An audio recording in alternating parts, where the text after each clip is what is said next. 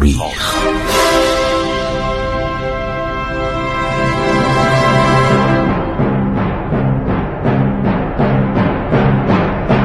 کاری از گروه جوان و اندیشه رادیو جوان.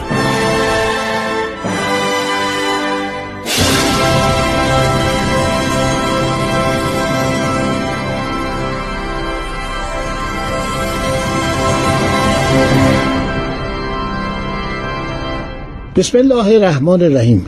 به نام خداوند بخشاینده مهربان. شنوندگان عزیز من خسرو معتزد هستم. با برنامه عبور از تاریخ اکنون در سالهای انتهایی سلسله ساسانیان دوران فرمانروایی طولانی سلسله با فر و جاه ساسانیان که در اواخر به علت تندخویی و شتاب زدگی خسرو پرویز و زندگی خصوصی او به طرف انحطاط میره و چهار سال بعد از اعدام خسرو پرویز در سال 628 میلادی این سلسله فرو بیپاشه خب ادامه می‌دهیم.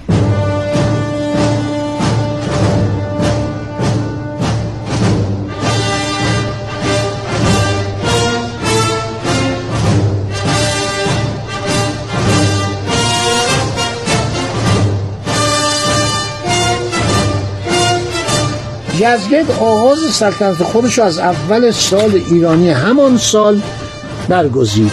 سال اول سلطنت یزگرد سوم بنا به نوشته فردوسی فقط شش روز می شود یعنی روزهای آخر اسفند ما بوده. به گفته سعید ابن بطریق و ابن قتیبه او در هنگام جلوس پانزده ساله بود. به قول دینوری وی در آن سال شانزده سال داشت. در اون زمان 16 سالش بود. تبری میگه تبری حرفاش معتبرتره. میگه یزگرد 28 سال عمر کرده.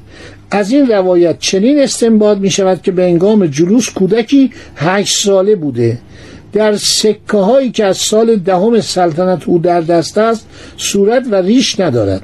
خب درباره این خیلی صحبت میشه. این مدت کوتاهی عرض شود که سلطنت کرده رستم فرخزاد سپه سالار ایران میشه. میشه بزرگ ارتشداران سالار. خرزاد برادر رستم فرخزاد نیز یک مقام عالی داشته. تمام مورخین در مورد این دوران مطالبی گفتند. تئوفانس عرض شود که صحبت کرده الیاس نصیبینی صحبت کرده میخائیل و ابن ابری در تاریخ سوریانی صحبت کردند. مطالب در مورد این پادشاه بسیار زیاده و بعضی از نویسندگان ارمنی نوشتن پس از پوراندخت یک خسرو نامی بر سلطنت نشسته. و در هر صورت خسرو پرویز نوش این یزگرد بوده پسر شهریار. و بعد هم روایات انقدر مخشوشه. یعنی واقعا احتمالا تاریخ نویس درباری نداشتن و وقتی که این کشته شده 28 سال بیشتر نداشته. سال 633 میلادی رو میشه گفت آغاز حکومت یزگرد سومه. پایتختش تیسفون بود از ولایات ثروتمند خودش محروم شده بود. ایشون ده سال بعد در جنگ نهاون دیگه فاتحش خونده میشه و تمام دولت ساسانیان در این جنگ فروپاشیده میشه. بعدم ایشون در حال متواری بودنه و می‌گویند که از دولت چین درخواست حمایت کرده بود. همینطور از دولت قاقانات ترک درخواست حمایت کرده بود. هزار تن آشپز هزار تن رامشگر عده بسیار یوزبان و بازبان و جماعتی کثیر از خدمه عرض شود که در خدمت ایشان بودند. به قول سالبی شاهنشاه هنوز این کوکبه را به علت حقارت کسر شن خود می‌دانست. بسیار آدم ضعیف النفسی بود. تقریبا یه بچه است. مثل یک بچه هستش که سلطنت براش خیلی سخته تاریخ در این باره بسیار مخشوشه. یعنی ما روایات مختلفی داریم چه از مورخان ایرانی چه از مورخان اسلامی و چه از مورخان عرض شود که چینی. چون ما با چین همسایه بودیم روابط خوبی داشتیم از دوران اشکانیان اینا رفت آمد می‌کردن و کتابی به نام تاریخ جدید تانک نوشته شده که در سال 638 میلادی موسا پن که شاید همان مرزبان باشد واژه مرزبان باشد به عنوان سفیر یزگرد سوم به پیشگاه امپراتور چین بار یافته یک مورخ چینی به نام جانگ شینگ لانگ عقیده دارد که این سفارت در سال 647 اتفاق افتاده است. ولی سفرایی رفتن از دربار یزگرد سوم به دربار امپراتوری چین. رابطهشون خیلی خوب بوده. تواریخ می‌گوید که یزگرد سوم خیلی سعی می‌کرد از امپراتور چین که کشوری دوردست ولی بسیار قدرتمند بود. ارتش خیلی ای داشت منجنیق های بسیار عالی نداشتند. از نفت استفاده می‌کردند. از دویست سال قبل از میلاد نفت رو میشناختن و در جنگ ها ازش استفاده می‌کردن و در صدد اختراع باروت بودن که در این کتاب های مربوط به فضا در موشک نشون میده که نقاشی است که چینی ها از فن بالستیک اطلاع داشتن و کارهای جالبی می‌کردن. یزگرد سوم می‌خواد از اینا کمک بخواد و سفرایی میفرسته که من حالا تفصیلشو براتون خواهم گفت.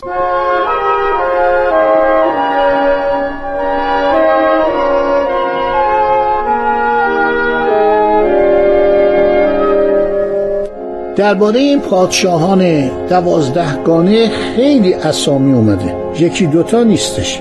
ویلدوراند اشاره می‌کنه پلومر اشاره می‌کنه. هر شود کتاب های قدیم ایرانی بسیار اشاره می‌کنن تبری دینوری. هر شود که اخبار التوال دینوری اشاره می‌کنه. بلعنی اشاره می‌کنه. ترجمه تاریخنامه تبری.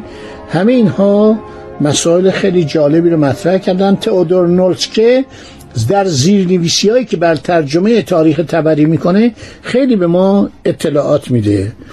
هر شود که یکی از پادشاهانی که در این چهار سال به سلطنت می‌رسه پادشاهی به نام جوانشیره که پسر خسرو پرویز بوده که طفلی خردسال بوده. این از بطن گردیه بوده گردیک.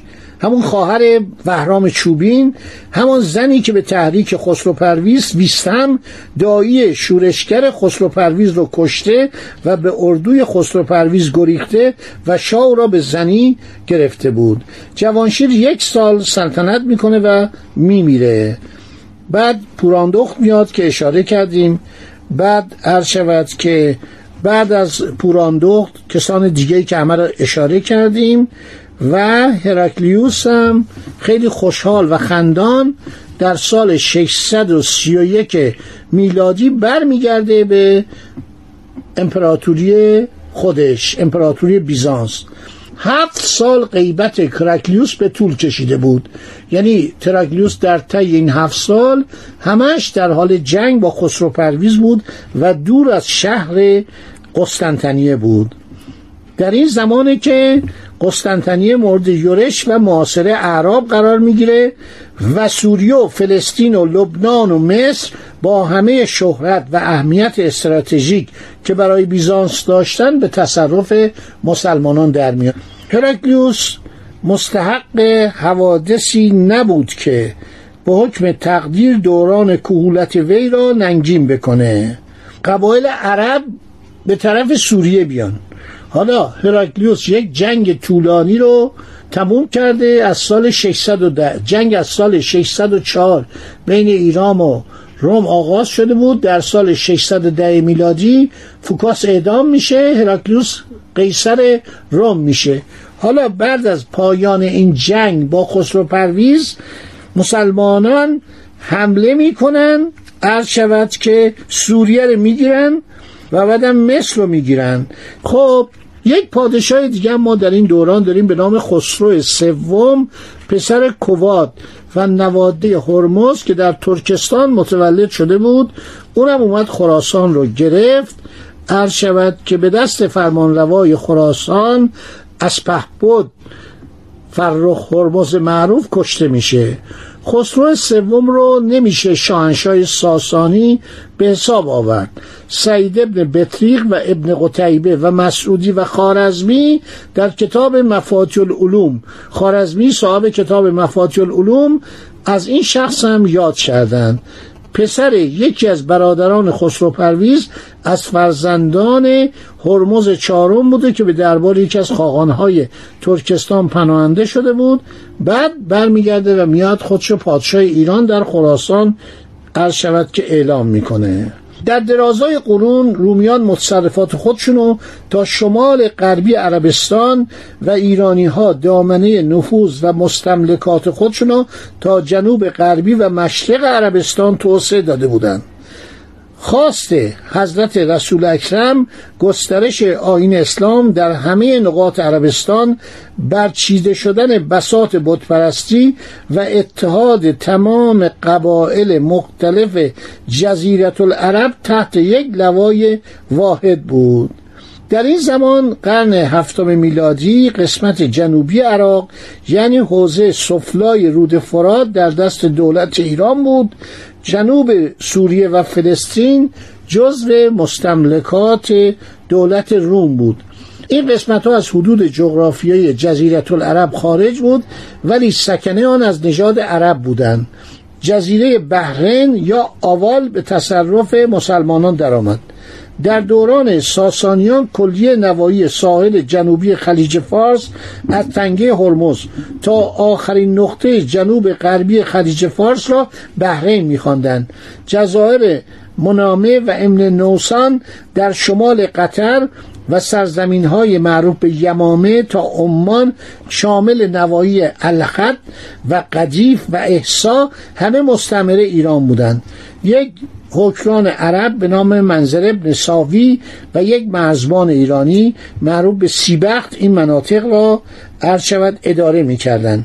عرب ها و بعضی از ایرانیان ساکن این نواحی اسلام آوردند بدین ترتیب معلوم می شود پادگان ایرانی در سواحل جنوبی خلیج فارس قرار داشته که از سال هشتم هجرت تحت فرمان مدینه بوده نه تیسفون پیش از آغاز جنگ های مسلمانان در بحرین به دست علا ابن عبدالله ابن اماد حزرومی عرض شود که عده زیادی عرض شود از جمله سیبخت مرزبان اسلام آوردن. همراه ایران همه اعراب آن دیار و بعضی از ایرانیان مسلمان شدند این کتاب کی میگه؟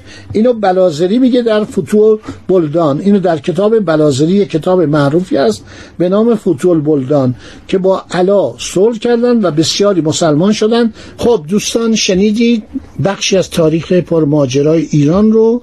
این ماجراها ادامه خواهد داشت. باز با هم خواهیم بود. کالا در سالهای قرن هفتم میلادی داریم سیر و سفر می‌کنیم به طرف جلو میاییم